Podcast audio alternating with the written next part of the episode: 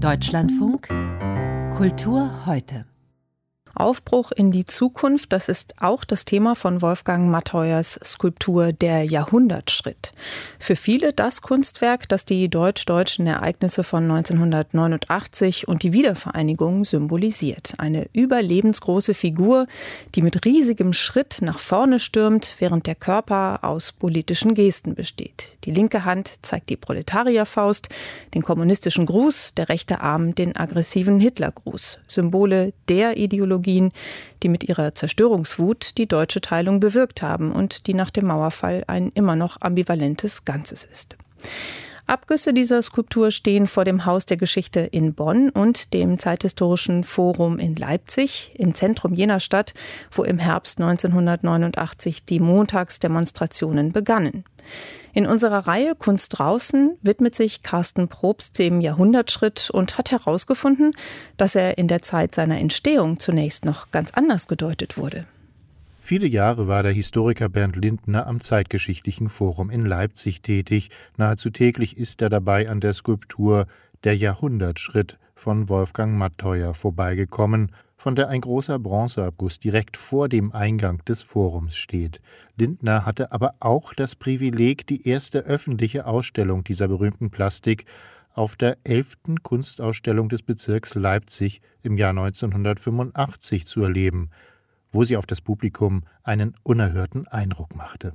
Da ist dieser Anspruch der gehobenen Faust, die ja für die Arbeiterklasse steht, aber gleichzeitig damalige Verhältnisse unwahrscheinlich kühn, der ausgestreckte Arm des Führergrußes. Dann hat man das angewinkelte militärische Soldatenbein, was für die ganzen Aggressionen des 20. Jahrhunderts stand. Und dann dieses weiße, nach vorn gestreckte, makellose Bein der Hoffnung. Und in der Mitte äh, ein eingebrochener Korpus, der keinen Kopf mehr hat, der kopflos durch die Gegend stürmt. Das war genau das Gefühl, das man Mitte der 80er Jahre in der DDR haben konnte. Da läuft irgendwas kopflos gegen die Wand.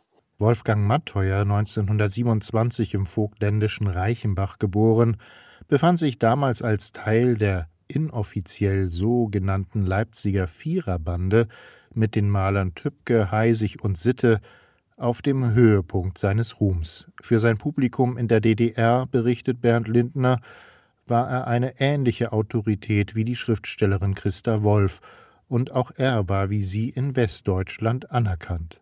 Trotzdem erschraken viele zunächst vor der martialisch auseinandergerissenen Figur, andere sahen darin ein Zeichen der Zeit. Der Kulturpolitik der DDR war der Jahrhundertschritt alles andere als genehm. Mit Mühe schob man der Plastik eine sozialistische Lesart unter, die ihr nicht gerecht wurde. Matteuer selbst, so erinnert sich Bernd Lindner, hatte seit Jahrzehnten an dem Motiv gearbeitet. Der allererste Ausgangspunkt ist ja ein altes Rad von einem Heuwender in Vogtland im Haus seiner Eltern, die hing da an der Wand. Und er hat dann angefangen, daraus eine Figur zu entwickeln, den Mann im Rad. Und so langsam wurden dann aus dem Mann im Rad ein Widerstreben, ein Ausbrechen aus dem Rad, eine Figur, die eigenständig sich bewegte. Das Rad als Symbol der Vergeblichkeit, das war dann weg. Dafür war es dann so eine deformierte Ganzkörperfigur, die aber eigentlich dort, wo sie sich zusammenhalten müsste, in der Mitte, schon total beschädigt war. Zahlreiche Zeichnungen, Malereien und Stiche aus den 1980er Jahren bezeugen Matteuers Beschäftigung mit dieser kopflos stürmenden Figur, mal unter Titeln wie Albtraum oder Aggression, dann wieder als Hoffnungszeichen. Auf einem Gemälde von 1987 läuft diese Figur vor einer Mauer entlang, die mit einem Regenbogen und dem Buchstaben D wie Deutschland bemalt ist und wohl die damalige innerdeutsche Grenze symbolisieren sollte.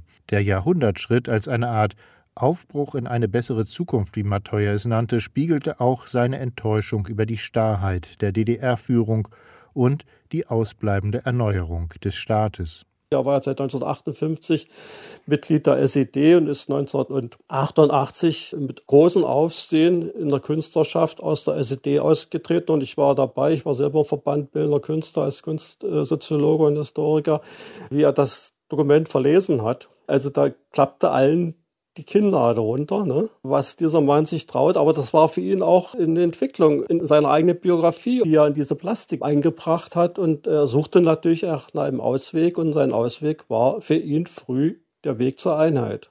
Fünf Güsse des Jahrhundertschritts gibt es heute, zwei in Eisen, drei in Bronze. Sie befinden sich vor dem Haus der Geschichte in Bonn und dessen Schwesterhaus, dem Zeitgeschichtlichen Forum in Leipzig, weitere im Kunstmuseum Moritzburg in Halle und bis 2016 vor dem Kunstforum der Grundkreditbank in Berlin sowie als größter Abguss im Hof des Museums Barberini in Potsdam. Für Bernd Lindner ist die Bedeutung des Jahrhundertschritts als Symbol für die deutsche Wiedervereinigung aber bei weitem nicht ausgeschöpft. Ich glaube, sie ist aktueller denn je. Carsten Probst über die Skulptur Der Jahrhundertschritt von Wolfgang Matteuer in unserer Reihe Kunst draußen.